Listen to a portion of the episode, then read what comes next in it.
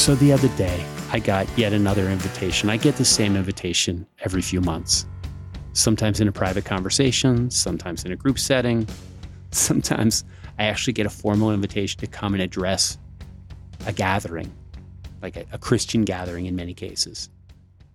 And the question that people want to ask me is so, in the absence of God, without the moral absolutes of divine revelation, how is it possible for human beings to be good?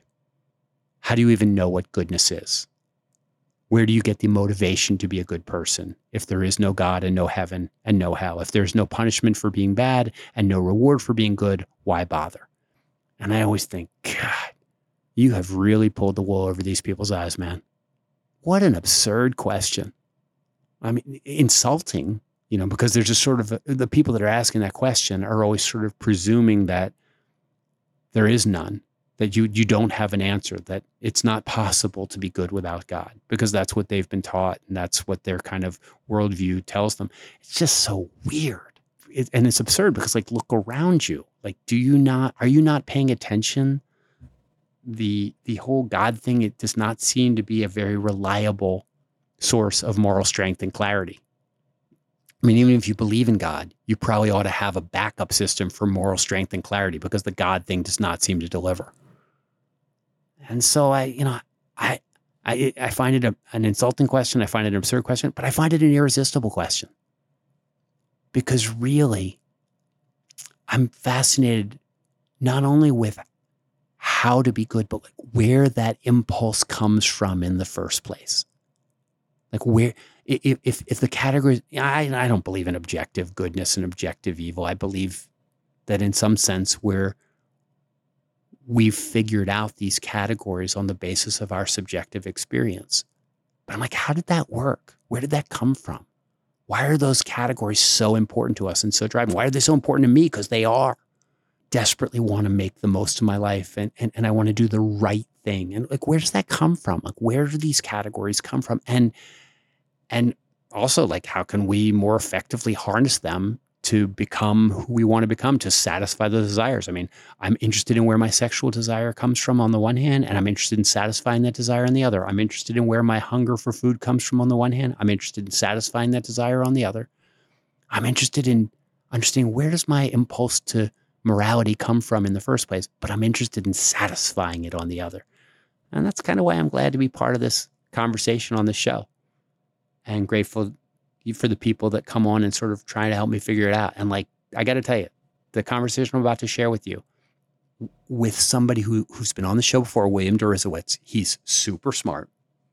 He's super literate, curious and interested and intense and all those good things, and thinks really deeply about culture and society, morality, beauty and art and all kinds of stuff.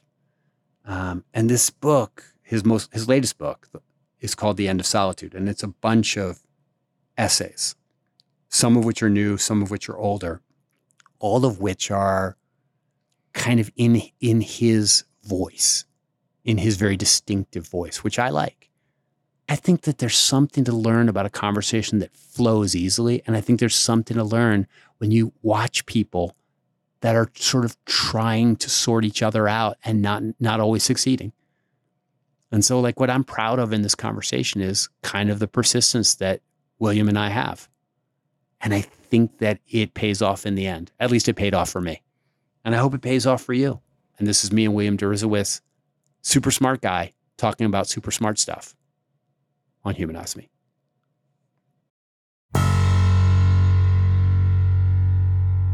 Well, it's so good to to sort of hear you again. It's good to be here again. I got to tell you, um, it's it's essays are the most interesting way I think of reading a book of somebody you actually know. Huh. I don't know if you've ever had that experience of reading the essay. Well, of course you have. You've had the experience of reading essays of people you know. Yeah, sure you know, because sometimes like you know you have lunch with somebody and you go like, well, what was that? About? Oh, we ended up talking mainly about mm-hmm, this mm-hmm. or that, and I feel like an essay is sort of much more so than when I read a novel by somebody or a biography by somebody that I know. Like there's so much going on there. But like an essay, you go like, okay, I just had a conversation with that person. Hmm. Yeah, I never thought of it that way. Yeah. Well. Yeah. yeah that, that that's why I that's why we have these podcast interviews so that I can, you know, regale people with pearls yeah. of why you get the big bucks. Yeah. Yeah. Yeah. Yeah. So I recently wrote a letter to the people that support this podcast. Mm-hmm. Um, I do it every month. It, you know, I used to write a newsletter to the whole wide world. Now I write one to about 100 people, 150 people that are kind of the inside crew on the podcast. And uh, in it, I ended up sharing what I think is my late 50s, maybe early 60s provisional definition of a good person. Okay. Which, as you might have guessed, has changed a lot over the decades of my life. Um, but these days, I think of a good person as someone who's tr- consciously trying to be one. Huh. Um, that that you know, people people start with different things in the tank. They have different traumas or experiences that they have. So, like, I'm not weighing anybody on an absolute scale, but when I see somebody who's really trying to be good, I go like, okay, well, that's that's that's what I can ask. And as I was reading through these essays, on one level, they read to me sort of like the super literate journal entries of someone who, for the last two decades at least, has been wrestling with the world for a moral blessing. Like hmm. they feel like somebody trying to be good. Interesting. Does that, do, do you feel like you're a person who's trying to be good? Um, yeah, I think I think that's fair to say. Um, but I've never thought of my essays as an expression of that. Um, I think of them as the expression of someone who's trying to understand uh, reality. Um, which I, I, don't know if that sounds pretentious. Uh, you know, just trying to understand uh, the truth, trying to understand what I see around me, which, like trying to be good, is a, is an inevitably futile quest if you are aiming at perfection. But I think also like trying to be good is something that you you you always have to keep doing. I mean, whatever stage you're getting at, um, it's a perpetual. I think that's a recognition that I came to relatively late. That sort of uh, I say that in, in one of the la- one of the latest one of the most recent essays in the collection, which is the one about Harold Rosenberg, the great mid-century, uh, mid-20th century intellectual. Uh, and it's the way I start that essay, and I say, you know, he made me realize that what it means, you know, that be, you know, intellectual is not something that you are. It's something that you're perpetually striving to be. It's a daily occupation, simply to face reality and try to think. Yeah, and I guess you know, and if you to face reality and try to think, or to to, to understand the world, however you want to say it, yeah, it kind of raises, you know, like it raises the question: to what end? I mean, that's what made me uh, think of it I as see. a more a moral struggle because I, I, I, I, you know, I counsel a lot of people and couples, and sometimes you'll be talking to a couple and you'll realize that they know the emotional landscape of each other's lives very well, and that information can either be used to protect a person and to guard, to keep them safe and to comfort them, or you can use that same information to just stick the, stick the knife in in the, just the right place and really hurt them. Um, and so, you know, when somebody says like, "I really want to understand my partner," or "I really want to understand this other person," you know, the psychopath wants to understand a person for one reason, and the lover wants to understand it for a different reason. And and so, I, as I was reading through your entries, you know, the, the, the different essays, I realized like this is a person who's trying to understand the world. I mean, it's almost like, what are you paying attention to? You know, you're paying attention to the arts, you're paying attention to technology culture, you're, you're paying attention to people and to the social imagination, how people relate to each other, education. And I'm thinking, okay, you're trying to understand how this stuff works because you want it to work better. Yeah, I think that's true, and I mean, I'm going to perseverate in in uh, resisting what you're saying. Maybe just just to create before you do that, that. Yeah. Before you do that, you're going to define the word per- perseverate for Oh. me because I don't know it. Oh, sorry. It's all right. Um, um, um, I'm not actually sure I know the dic- dictionary definition, but it's it, it's because I think it's actually used in a medical context. It's like you keep doing something even though uh, even though you should stop doing it. oh, like persevere. It's like persevere. okay. It's yeah, yeah, related okay. to persevere. Go- go ahead. Or persi- persist. I mean, it's not etymologically related to persist, but I mean, um, I'm just I, I want to keep introducing this friction because I think it, it's a useful and maybe an interesting distinction. I mean, I'm not trying to I'm not trying to claim that you know I'm I'm I'm an evil person or I'm uninterested in the good. Maybe I'm just wary of you know I, I of even claiming that, but it's but it's all it's something more significant, which is that um, for me the truth is an independent good. Right? The truth is, you know, you're saying the truth for what? And I'm saying, well, we don't in the first instance we don't have to even ask for what. The truth itself is a valid end. And it is not, as you point out, equivalent to the good. It's not coextensive to the good with the good. And um, and also, I mean, the I think the good is the good. The way you're using the term and the way I would use it is a relational idea, right? It's you know Mhm. being a good person. And to me, I think it's it's for internal purposes. It's for me to feel like I have a more satisfactory relationship with reality. Like I need to feel like how do I adjust myself to the world? And I mean, not even just you know be a nice person, live with other people, but just like I mean, I think uh, you know, especially in recent years when our our sense of our relationship to the world has, I think, become more urgent and more irritated. Let's put it that way. That we feel the world as more, even more, as a problem. That that sense of do I feel like I'm in proper adjustment to the world has has has become more salient. I, I frankly for all of us. Does this make sense? What I'm saying? Yeah, but I mean, I'm going to perseverate my, a little bit myself here because I go like, why?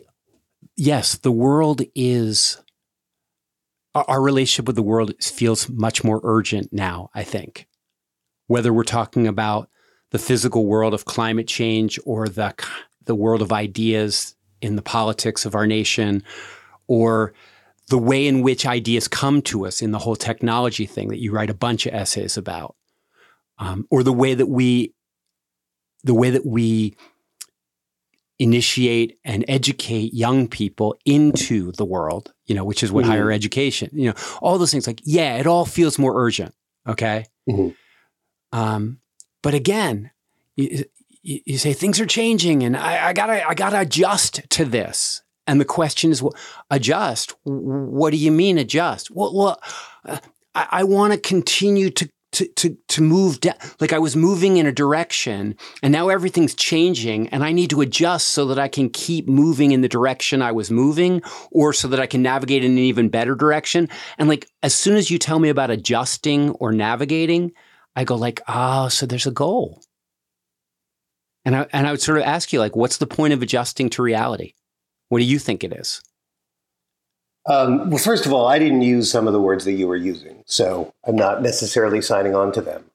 But um, look, let me try to frame this a different way. The having of opinions has become a salient aspect of being a modern person. I think to even to an artificial extent. but especially in the age of social media, we are all concerned to have what we consider to be the right opinions um, that our opinions are valid pictures of reality. And it's, it's sort of important to our sense of who we are in the world. Um, and that's what I'm talking about. It's important to our sense, it's important to my sense of who I am in the world. So I guess you could say, I mean, that's what it's for, that's what the truth is for. But I'm saying that isn't necessarily a moral purpose. To me, it's just kind of, I mean, you know, maybe maybe uh, this is unnecessary. Maybe this is superfluous. This is just the way I was born or the way I was bent. But it's like it's really important to me to feel like I have as accurate a picture of reality as possible. Um, yeah. That's okay. what I'm trying to say. And I yeah. think it's especially because we are so beset all the time, more than ever, again, because of social media, more than ever, with pictures of reality, with pictures of reality that that actually have very specific agendas for us. They may be commercial agendas, they may be political agendas, or ideological agendas. Mm-hmm. Does, does, that make sense? So, yeah, yeah. Uh, I get I, maybe maybe what I'm picking up on. If I was gonna, if, if somebody was gonna say to me, "What's the t- tone of your essays?" Or maybe, well, I, I would ask you, like, what do you think as you look at reality through these different lenses, you know, technology, culture, higher education, as you look at the social imagination, you look at the arts. Yeah. What's the tone? Yeah. What do you, what do you think is your is your emotional tone? Like, do you look at these things with joy and wonder? Wow, this is so beautiful. I love what's happening here. it sounds like a leading question. Um, I don't think because I, I, don't think you do. I, I feel like there's I feel no, like there's a certain amount of distress no. and disappointment. Yeah, I, I yeah. was going to say irony and skepticism. okay. Um, and again, I mean, maybe that is my you know, my sort of innate disposition. Maybe it comes from family, maybe it comes from being Jewish and having been raised Jewish, and there's a certain history that comes with that, and certainly a certain irony and skepticism. But let me also say, just so people don't get the impression that all these essays are critical and sour, that one of the reasons that I love the arts is that that's where, and, and the reason I love sort of intellectual expression of, of others is that that's where a lot of the place where I find my joy. You know, so there are encomia in this book to various artists and thinkers who who who give me a sense of joy. So it's not like I'm I'm down on everything. Um, no, but I am. No. But but I do. I think I do approach everything with a sense of uh, skepticism, and I, I mean I think that's the appropriate way to approach things. I kind of felt like you were down on everything that attacks the arts.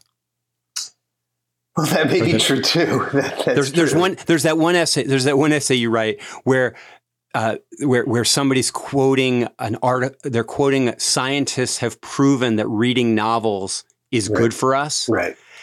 And you know, I remember reading that same article and thinking, oh, "This is great!" You know, then another another arrow I can use to get people to read novels. And you were like, "This is horrible," because like the arts shouldn't need scientific data. Like we should just right. know that. We well, we, well, we should we should just know that, or we do know that because we've all read novels and have been enriched by novels, and to to to try to argue for the value of fiction um, on the authority of science is precisely to undermine undermine the value of fiction because fiction and art in general possesses its own authority, and it's the same authority that personal experience possesses. In other words, science, this is what scientism is, right? It's, the, it's not science, it's the belief that science is the exclusive way to gain access to reality, to gain, to gain access, uh, valid access to knowledge, right? Science is the way to answer all questions. And that itself negates the, the very reason that art exists and the independent value of art. Yeah. Yeah. Yeah, no, no. I, I mean, I, I, picked that up, and and and you're right. Like when I found that when you were writing about the arts, or when you were writing about particular artists, um, that's the place where I like there was the highest level of sort of joy or energy coming out of you. Um, yeah, you know, even there was even the essay that you wrote about television. Yeah, and I you know, and I found myself thinking, gee, I, I should probably be calling Bill every few months and saying, "What are you watching?" because um, you you probably think more carefully about what you watch than most of my friends. Uh, unfortunately, I mean that that that essay is. Uh, I mean, it's a it's a response to several books that had been published about TV. I think around 2015.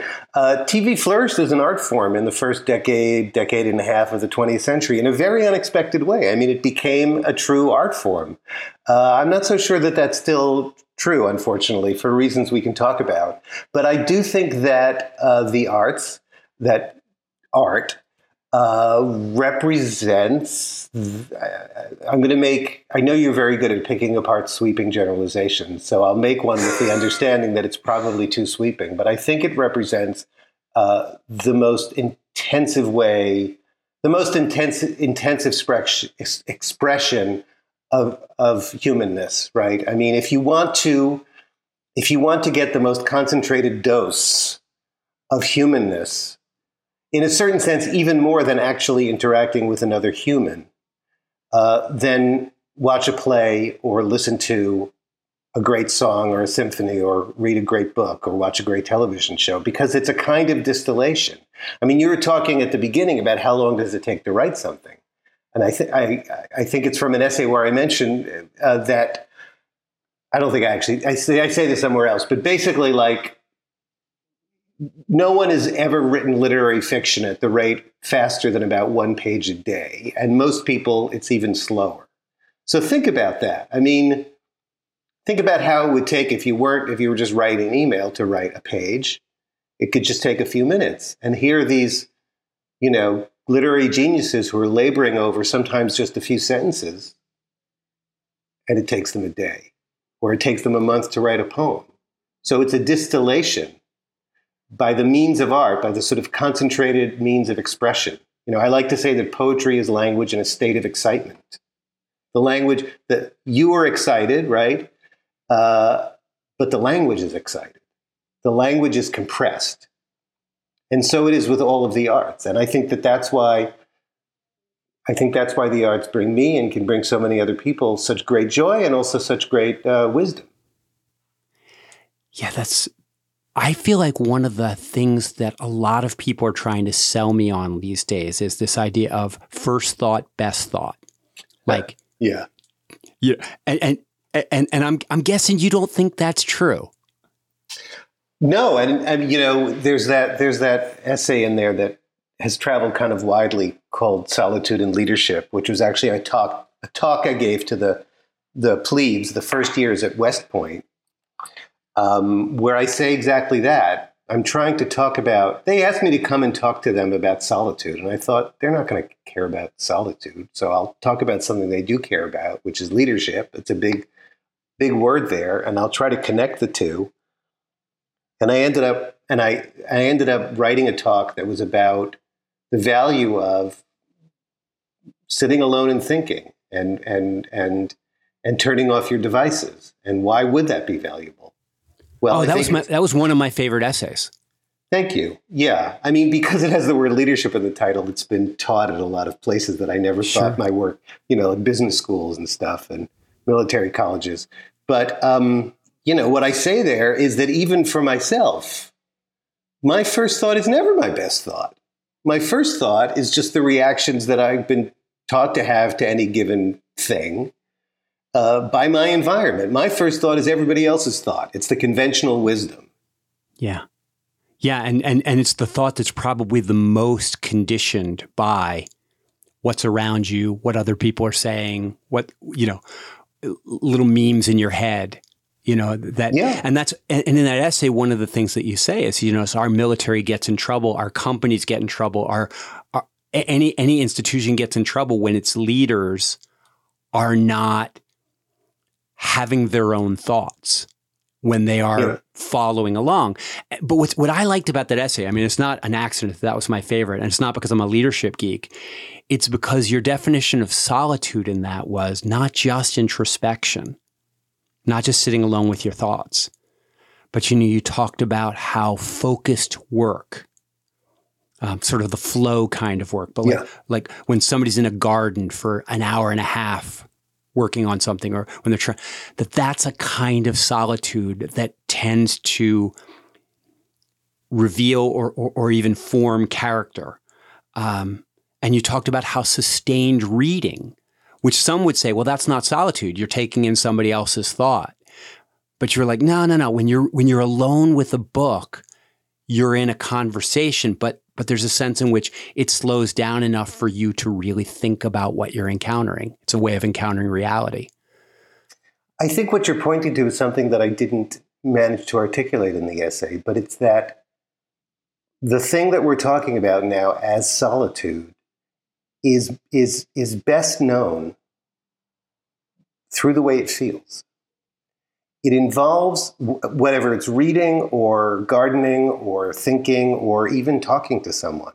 in a you know if, if it's a really deep conversation it's a kind of it's a kind of emotional state of uh, stillness or tranquility i mean i talk about the word con- concentration you're con- what is i mean we you know we know what that means but but think i mean think about it in the other sense you are you are you're gathering yourself into a single point rather than being dispersed out in the sort of electronic or social cloud and that's a very enriching kind of state. And you're turning one idea over and looking at it from a variety of different angles, which is why, like, when you read someone else's book, it will sometimes shed a different angle on something you've been thinking about. Or when you talk to another human being in a friendship, uh, in a sustained conversation, it's a kind of solitude because it, it, you know, how many times have you walked away from a one on one conversation with somebody and you've been challenged or you're thinking differently because of the conversation and you then you continue to think long after the person has left the room because of you know and so you go like it's a way it's a it's another kind of introspection or another kind of thinking about and and figuring out what you really think not what everyone's thinking but what right. what do you really think yeah and I would also say you're, you're, what you're making me think is that that energy that I was talking about before, that emotional state. I think we feel it in a book, in a in a in a in a true book. You know, there are lots of books that are just kind of cranked out, but but in a a, a, a, real book is a product of that state, and we feel that energy emanating from the book. And I think in a, in a true, long, deep conversation, we feel it emanating from the person we're talking to, and it is it's that that energy as much as the ideas that may be expressed, that is affecting and enriching us. Can you can you share with me a book that you had that relationship with? I mean, oh. i know there are many, but can you share many. with me just like one that you would say, yeah, that's a book that I had that emotional experience with? Sure. I mean, I'll just pick the last book that was true of, which was fortunately the last book I read, which is there's a, there's a a critic who died recently named Dave Hickey. He was a, an extraordinary figure. He was a great art critic and a great music critic, and, and he was completely different from what you imagine. I mean, he grew up working class, Texas, Southern California, lived in Las Vegas for a long time, just sort of socially and per- personality wise, completely different from sort of an East Coast Mandarin. And he wrote these amazing essays uh, that have only a few of them have been collected so far. Um, but one collection is called Invisible Dragon. It's about beauty and how beauty as a value has been expunged from the art world. And he talks about beauty and he relates it to desire. And um, I just, it's the kind of book where I'm just constantly stopping to take notes. And it's just, it was, I mean, I probably took 10 pages of notes from that book. And it's a really short book, it's maybe 100 pages. Invisible Dragon. Uh, that's what I'm talking about. I mean, it's it's it's you know he's a great writer, and he and his energy is is distilled in the prose. It's embodied in the prose, and then when you read the prose, it that energy is released, and it and it inspires energy in you. Um, I think uh, you know now that I think about it, I think this is what Emerson meant. Oh, he talked about power, but not in a political sense. He talked about how you know, writing contains power and then it transmits that power. No, I, I, I hear you. I mean, what's funny is, is that I don't know that, I mean, my interest in doing a podcast is that I used to have power, that kind of power as a preacher. I, I mean, mm-hmm. again, it's not the same as reading a book, is it? Um, overhearing voices no, isn't the same they're different, but but but I think they're in the same ballpark. You know, this makes me this may be a little bit to the side of what you're what you're saying right now, but I just wanted to go back and redeem first thought, best thought because uh, years ago I reviewed a book of uh, this like the selected interviews of Allen Ginsberg. It was a really interesting book because he was a great talker. He was a great. I think it's called Spontaneous Mind, and he was a great talker not just because he was a great poet, but because he was a lifelong meditator and he believed in first thought, best thought. So his spontaneous utterances were, were wonderfully profound and rich. But the point I, am making here is that it was the result of a practice. Yeah, they were flowing out of his own thoughts. They weren't flowing out of the cultural soup because, soup that he had been drinking. because of his meditative Yeah, yeah. practice to clear away all of the voices. Right. And the reason I wanted to come back and get that is because I think one way to talk about what we've been talking about is that these are all practices. Reading, conversing, conversing in the context of a podcast may be a special case of that kind of practice. Writing, teaching, preaching. Focused focused work. Yeah. These are all practices. Yeah. And as my friend Harold Rosenberg said, you have to practice these things every day. Um, of course, there's great pleasure in, in practicing them too. It's not a chore. But the point is, this is th- these are these are things you enact. Yes, my Jewish friend, you're talking about practices that must be Hmm. carried out each day in order Yeah. for you to maintain your proper relationship with reality. Yes. Yeah, and and you know, we're talking, you know, we're talking religion. Yeah. Okay, we're going to take a quick break. We'll be right back. Hi, Humanize Me producer Katie here. If you're interested in supporting the work we do, Patreon is the place to do it. And now, for the cost of a cup of coffee, you'll get Patreon only bonus episodes every month. These extra episodes include things like behind the scenes insight, topic deep dives, and additional tidbits. They're also just a ton of fun, so check them out at patreon.com backslash humanize me. Thanks for listening.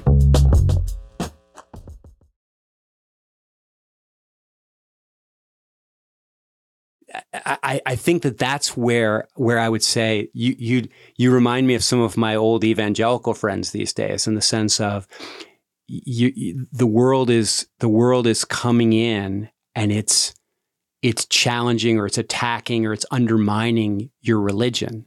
And your religion isn't a supernatural one. It isn't. A, it isn't about God, but the, but it's a ser- it's it's a more Jewish one. Like it's about practices that you believe are better than what's what they're being replaced with. Yeah, yeah, yeah, yeah. I mean, I, I you know, I'm, I, I mean, I'm, I'm shying away from the the value word better, although probably disingenuously, because I, I mean, I do make arguments about you know, one, it's better to have solitude in your life than not. Yeah, I mean that was that that was the, talking to those West Pointers. You were you were trying to sell them on solitude. I was, but it's also, and I think this has been a big change for me over, I mean, in the last decades. Um, it's really important to me not to forget that. Uh, what do- what what do you Christians say? Uh, Hey, don't call Many- this me. I, I'm not a Christian. what do you ex-Christians say? Uh, many gifts, one spirit, right? So there are many different paths, and what what's a good practice for me is not necessarily a good practice for someone else. And I and I'm, I mean, I was asked to come in to talk to these kids, but more broadly, I would say I'm offering these ways to people as possible practices, I like but they that. aren't necessarily going to be right for everybody. No, I like that because that's I, I, this is a, a running theme of me as a human being that I gave up fundamentalist Christianity a long time ago. Yeah. But I I- I'm still struggling to get rid of the fundamentalism and the you know in the sense of I have a tendency to to to tend towards this is the way. This is this is the one way. I'm looking for the one best way of being a good person without any supernatural nonsense but there are many ways to be you know and and and you're right like the practice that you're the, the practice that really causes one person to grow and to thrive may be very very different than the practices that cause another person to grow and thrive um, Absolutely. can and can I ask you a personal question? Sure. Because I felt like, you know, I I- mean, I read the th- I you know as I looked at the six themes of the book, I found myself thinking like, as I read the essays, I thought I just keep coming back to two overarching concerns that I keep noticing you being interested in, and one of them is focus. Hmm. What takes away our focus? What distracts us from thinking deeply about things? Um, but the other one was friendship. Hmm. Um, Yeah. there, th- th- friendship shows up all over these essays. What's your definition of friendship? Uh, I can tell you how I practice friendship. Yeah, that's exactly that's exactly what I'm interested in. Well, you know, I mean, it's not. It won't surprise you to learn that uh, I, I, I am what I've what I've learned to call myself an, uh, an introvert. Um, and one characteristic they say of introverts is that you have fewer friends, but your friendships are, I don't know, deeper or more intense, or you know, you'll talk for hours. You know, you'll a party will exhaust you, but a long one-on-one conversation will energize you. Mm-hmm. So yeah, I mean that is, you know, I'm not that I don't I don't do a lot of stereotypically guy kind of friendship things like go and do things with friends. You know, play three on three basketball or go fishing or right, something right. like that's not me. Um, I have you know, I will get on the phone with a friend who I had a friend who was in New Zealand during the pandemic and now is back in New York, and another friend who lives in Atlanta. And, and we'll get on the phone and we'll have a three hour conversation every once in a while. And, and that's how we enact our friendship.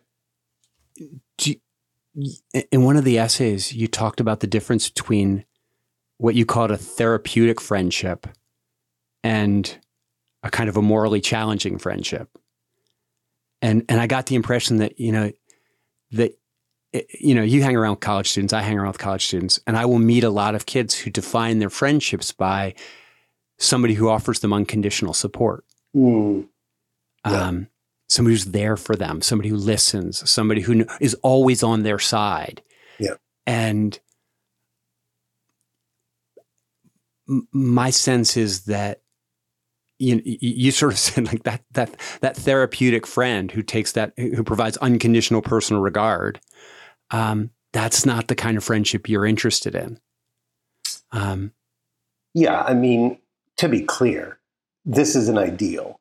You know, it's it's not any easier for me that I think that maybe it's marginally easier for me to be honest with a friend when I think they're the story they're telling me is actually they're on the they're actually on the wrong side of that story uh, and it's not any easier for me to hear somebody tell me that you know they think that I'm that I'm wrong or that I'm doing something wrong. It's it's interesting. It's because it, it's one of the reasons that I ultimately, after fighting it a long time, embrace the idea of calling myself a humanist mm-hmm. and and embrace the idea of secular humanism as a religion. Mm. Is because one of the things that I really missed when I left Christianity was that there was an understanding that if we were friends, one agenda in our friendship was to make each other better Christians. Mm-hmm. And when I left that faith and people were, you know, people were, you know, they were riding bikes and hiking together and doing all that guy stuff. But sometimes when a person would share something with me and I would push and I would go like, wow, is, do you really want, like, it seems like you could be so much kinder to that person. Or It seems like your skills, you could do a lot more good in the world if you shifted over to this or whatever. People would be sort of like, whoa, whoa, yeah. like, what are you trying to do here? Like, yeah. I'm not your, you, are you making, yeah, are you, are you, like, it's like, you're not my father. And he's like, no, no, I'm yeah. not your father. I'm your brother. I'm your brother. And, and like, Mm. We're in this family together. I'm, I'm trying to make, yeah, I'm trying to make you better. And I, like, boy, I hope you're trying to make me better. Yeah. And I needed to get back into an overt circle of friendship where people were like, yes, we are all committed to becoming better lovers of other people and, and, and, and, and becoming more more honest and more you know even in this intellectual sense you know to sort of be like i want to we really want to face up to reality and when we see one of our friends who's denying some aspect of reality I'm just one of the things I appreciate yeah. about my son, my son a lot is my son, when he gets a new truth, he calls me up and says, Hey, here's this thing I'm learning. And if I don't show interest in it or if I don't agree with him, I know what the course of the next year of our friendship is going to be about because he's he's like if if something is true, I need you to deal with it. Wow. Yeah. And and, and, and I I guess I I kind of I, I think that you know some of the artistic friendships that you talked about in the book you know the, the classic mm. friendships mm. it's it feels like those people were less interested in like do i enjoy your company when we're bowling and they were more interested in is are you challenging me to be to be my best self yeah i mean this is this classical uh, notion of friendship that i talk about in the in that big essay on friendship yeah. You know, aristotle talks about it virtue is central to it um, we have evolved to a very different attitude about it.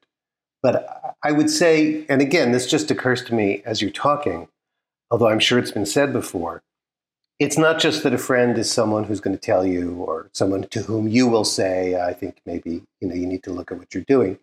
It's the it's sort of your moral audience. Like when I think about who, whose opinion do I really care about? Because I write things that are controversial sometimes, and I think off putting. I know they're off putting to some people because I hear about it, but that doesn't bother me.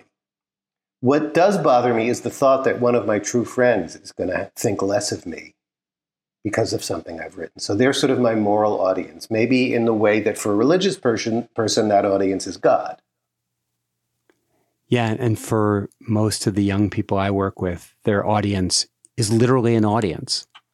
They're they're performing for right for 9,000 friends or they're performing for right. TikTok or and, and and I think that that's one of the things that I worry about is is that when people are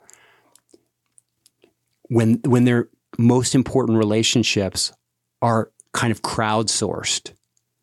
Yeah. Um is very different than an individual friendship. I mean, I, I you, you at one at one at one point you you talk about this like the difference between friendship with an individual and friendship with a, with a group and a circle of friends. Yeah. Um, especially, you, especially like the social media group. Yeah. Yeah. And, and, and it feels like the social media group, it, it's impossible for that group to serve that same function of that you're talking about with your friends, where you're like, oh, it yeah. would matter to you what they think of you. It's different when you matter what an audience thinks of you oh, yeah. than when you than when you matter what an individual thinks of the. I mean, this is this is why our age has invented the term virtue signaling. That's what that's about. But it's incredibly superficial, right? I mean, uh, the the signal is very superficial. It's just you know you just post something online, and the and the way you're being the way you're being evaluated and really more deeply, like what your audience knows of you. I mean, another way we could define true friendship is that two people, it's two people who know each other really well, who who uh, who know each other. I think who accept each other, um, kind of on a pre-moral level, but but just fundamentally like you know, in, in, in all the complexity and all the sort of sort of mottled moral nature that any person has. Whereas this, you know, this social media thing is just it's just a bunch of crap. Well, I mean, we all know that. It is, but it's kind of where I get back to like, well, maybe the hiking isn't such a bad idea after all, because um, the way people get to know each other a lot now is by sharing sort of by per, by disclosure. Like somebody posts an article, like right. this is how this is who I am, or this is how I, or these are twenty five things to know about me, um, or this is what I like, um, and this is what I'm against, and this is what I'm for. And so you can have an incredible amount of information about somebody's sexual proclivities, the trauma that the trauma that they've been through, the the the particular taste that they have, the kinds of food they eat. But I, you know, I, I, uh, all these people that are disclosing so much, nevertheless, seem very oftentimes report to me that they're very lonely. And I think, yeah, there's a difference between knowing somebody via personal disclosure and knowing them via observation and experience, like being with them. I agree. Um, Again, uh, something that's never occurred to me before, you know, uh, especially quite frankly now that I think there's this real animus against uh, masculinity and men and the male way of being in the world. And that includes friendship. And, you know, guys don't talk about things with each other, they just play basketball. Well, you know somebody, I think you know somebody very well if you play basketball with them every week. You know what kind of, not just what kind of basketball player they are, but I mean, it's, it's a moral act too, right? Do they cheat? Do they pass? You know, do they bring, a, you know, soda for everybody? I mean, any, any activity, we're oh, going to yeah. know ourselves. As we're going to know other people. That's right. As a therapist, it's really hard. People come in and they tell me how they are in, in, in my office. But like, if I don't get to see them, what they tell me and what they really right. what they really believe about themselves. Like somebody will say, like, I'm a real I'm a really, you know, compassionate person. And then you like watch them in a basketball game and you go like, no, you're not. Right. Right. Um, but again, not to exclude the conversation either. I mean, when I talk with my friends, it's not a therapy session. We're not, you know, disclosing our, each ourselves directly. It's like, you know, we're talking about ideas, we're talking about the world, and that's our that's an that's a that's a that's an enactment as well. Yeah, right? yeah, but and again, I, I, on some level, it would be the difference between giving you a list of my five favorite TV shows and telling you about an episode that I really loved Right. You, you, you'd get much more of a sense of who I am as a person you know, when we get into the story and when, and when you hear how I'm responding to this thing rather than just that I like it. Right. Yeah. Um, yeah. It's, it's funny because, you know, it, it, one, you know, the first, first, you know, like direction of screenwriting, right, is show people the character, don't tell them about them. Right. You know, right. and I think in some ways it's the same way in these relationships. And, eh, eh, it, that there's a sense in which that's where spending time together and conversation is part of it's a kind of it's a way of spending time but it's very different spending time with somebody and getting things through conversation through through an interaction with them than it is listening to their confession or reading their memoir or reading their Facebook page which is kind of a curated kind of disclosure yeah, and I, I mean, and I, am just I'm no I, my my trust in disclosure is is diminishing by the by the by the day.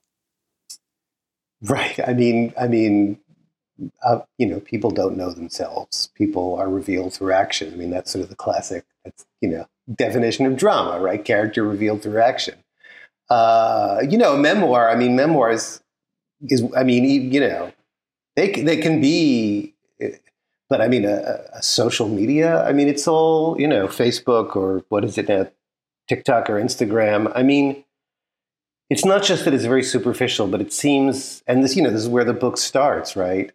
Uh, it seems the very goal of the quote unquote disclosure is different. It is to create this kind of image. It's like we're all miniature celebrities. We're all constructing personae for the consumption of others in order for them to validate back to us our preferred way of seeing ourselves.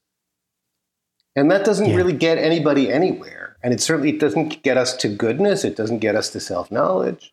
It doesn't get us to intimacy. Yeah. Which, you know, yeah. And, and and and as I said, as I read you writing about friendship, as I read you writing around about lost focus. And by the way, have, have you encountered Johann Hari's book Stolen Focus yet? I think I've read about it. I haven't. Uh, yeah, it's it's. I mean, you would I uh, you would you would grok it in a heavy yeah. way. Um, it's a really interesting book. Um, but uh, as, as I as I was thinking about as I was seeing those things, I, I do feel like you know that's where I keep coming back to like it does feel like your your interest is around goodness. I mean, it is around truth, but truth in the in in in the service of intimacy, in the in the service of connection, in the service of of social goodness. I, I, and, and you know, again, like maybe I'm imposing that, you know, maybe I'm a hammer and I see everything as a nail. Um, but it really does feel, you know, as I read you and as I talk to you, you do come around to it always feels like the the problem with something that's a problem is that it takes us away from our focus or that it takes us away from one another. You know, um, I will. I, I can relate better to what you're saying if I can define goodness, and I feel like maybe this is what Aristotle says. It's been a long time since I've read him, but you know, because because I think the sort of natural association with the word good is you know you're sort of moral with with respect to other people, but like but rather and not to exclude that, but but but I'd rather define it as you know what is a good life, what is the the good life for an individual, and to me it is, um, and I think to Aristotle it is it is sort of the fullest exercise or expression of our humanity. It's the, and I know that can be a very problematic word because it's so squishy. Of course, it's the word that's at the center of humanism. But like what I feel is most uh, is is most insidious about social media is that it, it just kind of it, it diminishes, it robs us, it drains us, it saps us of our humanity, of of being a you know again it's hard to define but uh, how alive do you feel? How present do you feel? And and and you know, maximizing that, maximizing to get yeah. back, maximizing my presence in reality, my connection to reality, or as some people call it, God, uh, is to me sort of the essence of the good life, of, of goodness in its most comprehensive definition.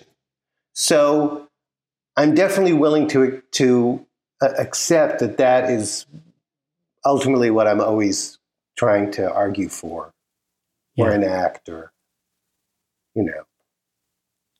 Yeah, I mean, and at the and at the risk of being a, a scientism follower, yeah, like you know, one of the things that I'm most aware of as I study biology is just that the the essential nature of all living things that persist is that they they have some kind of like the basic instinct is to propagate forward, is to keep mm. life going. Mm. Like life wants to live. Mm. And all the other values, it feels to me, flow out of that one. That cooperation and love on a human level or a- any value comes back to like, this is, these are the things, these, all these things evolved out of, they're all adaptations aimed at keeping life going because life is the ultimate and, and the, the original value. And and so, you know, when I define goodness, a big part of it is like how do you how do you live in such a way that life goes on?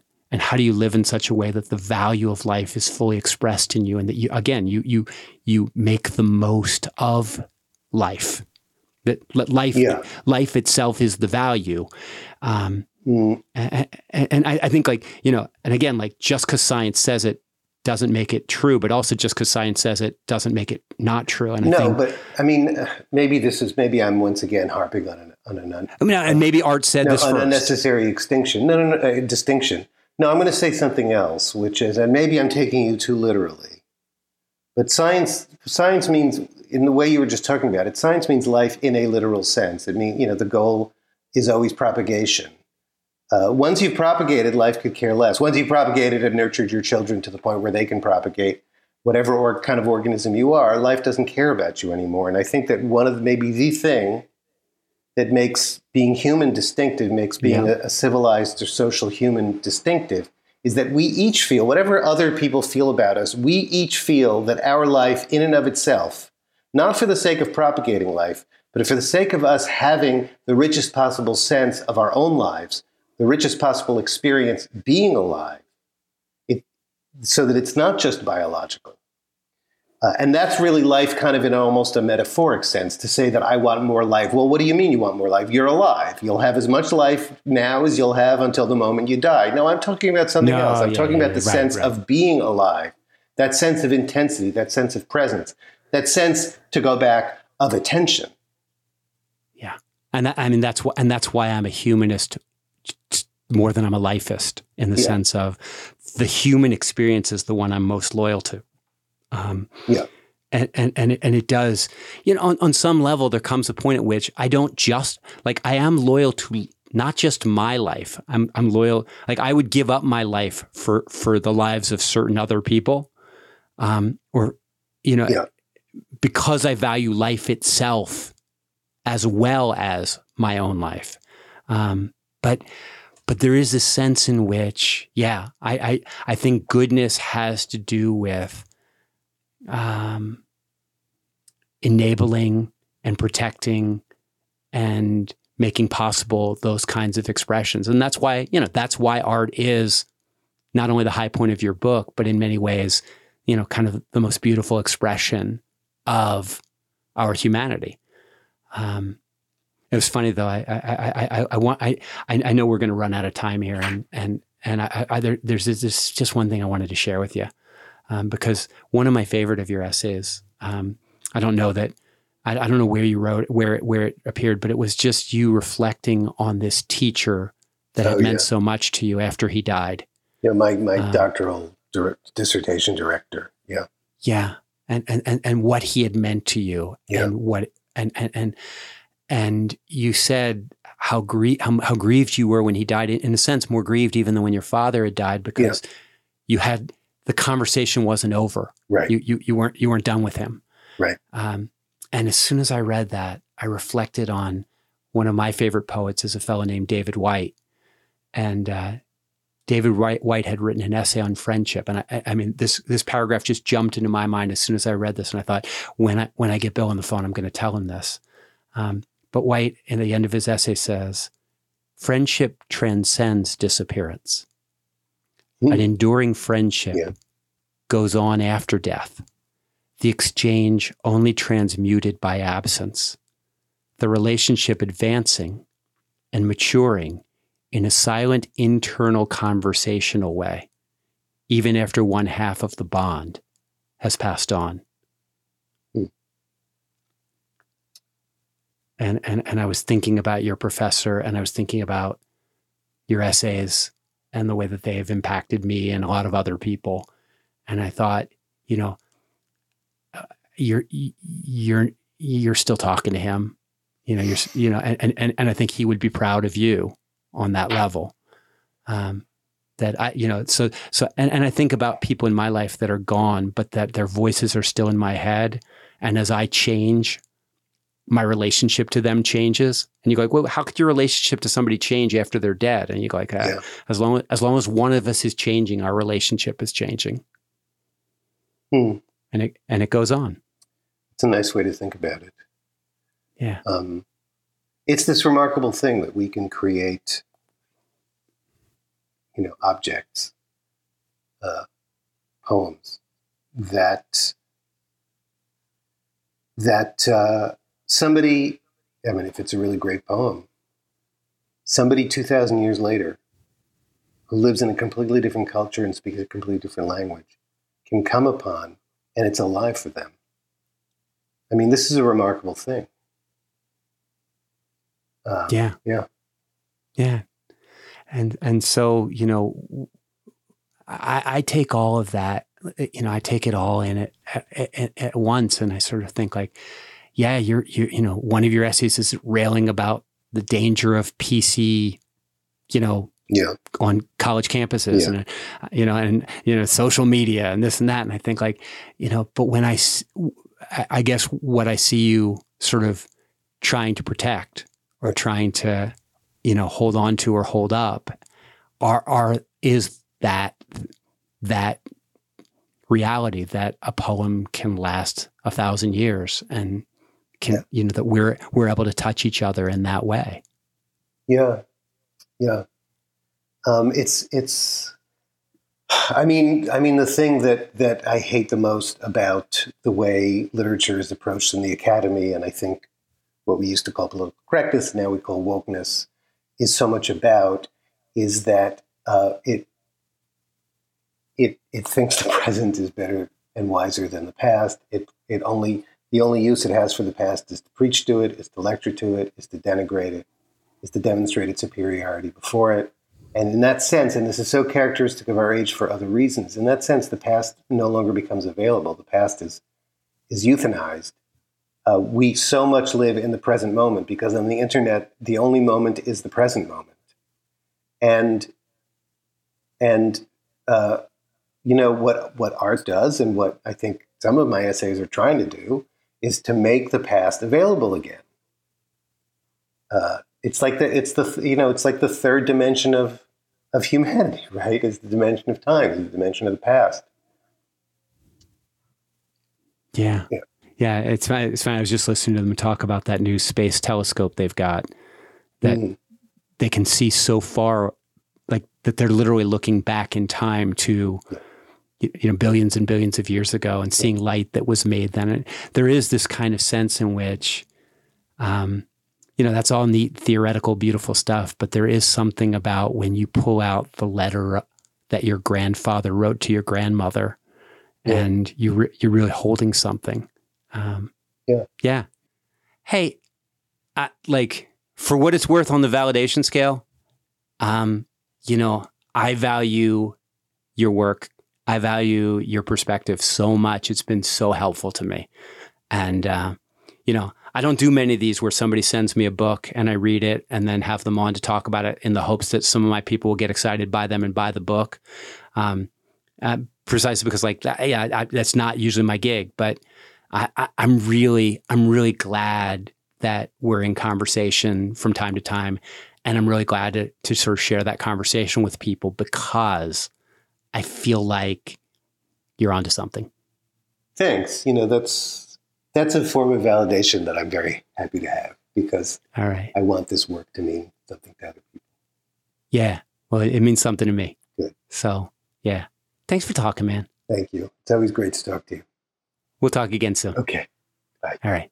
Bye bye.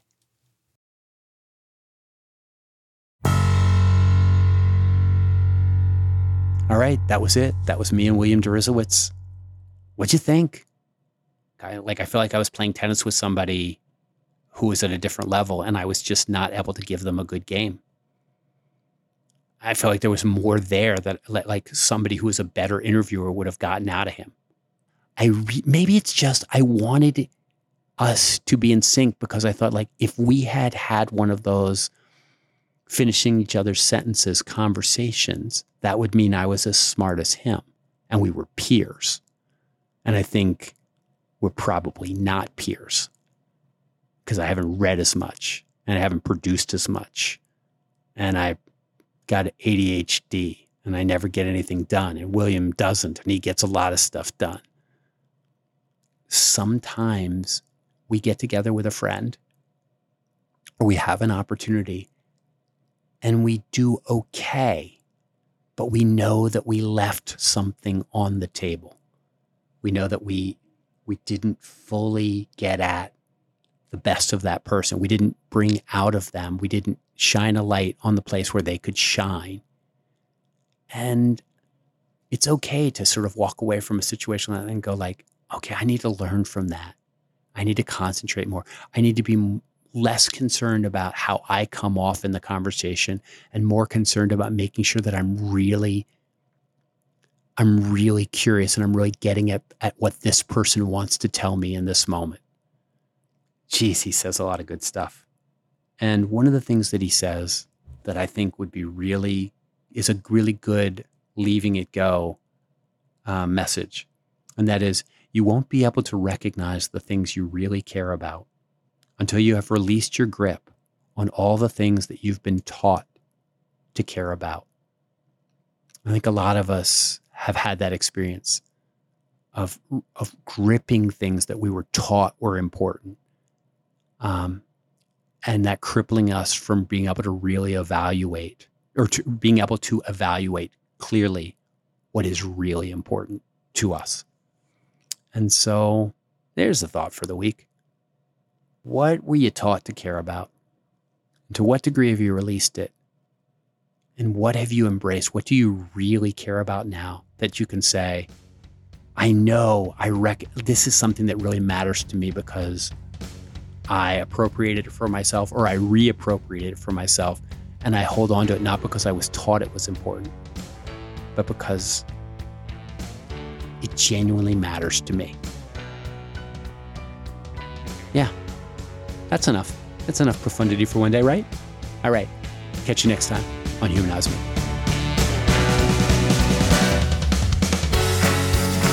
To hear an exclusive extra episode every month, please go to patreon.com slash humanize me. You'll also get Bart's monthly newsletter over there and get access to some great Humanize Me merch. Our supporters on Patreon are the ones making this show happen. For more information on Bart, go to bartcampolo.org. Also, if you choose to listen to the podcast on Spotify, we have a listener poll that you can take part in every episode, including this one. So join us on Spotify. Humanize Me is produced by Katie Johnson Smith, me, John Wright, and Bart Campolo. You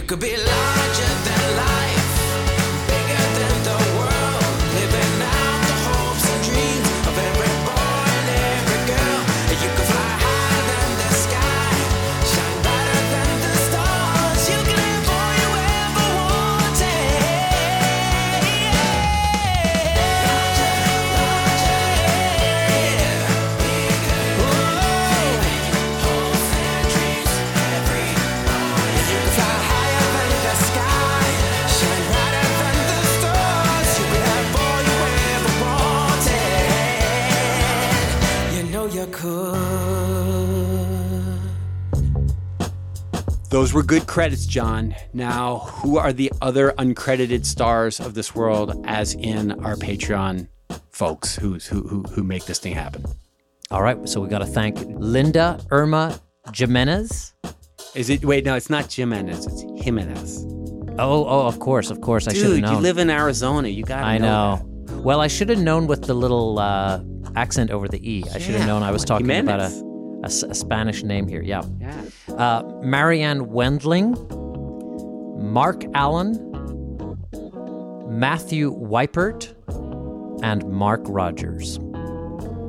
and and a, a beautiful thank you to all of you because it's just so meaningful to us to have you with us yeah so just thank you for making But we, the we say podcast it all the time. They, they Yeah. make the show happen, and it's, and it's Yeah. true. We wouldn't be doing it without them.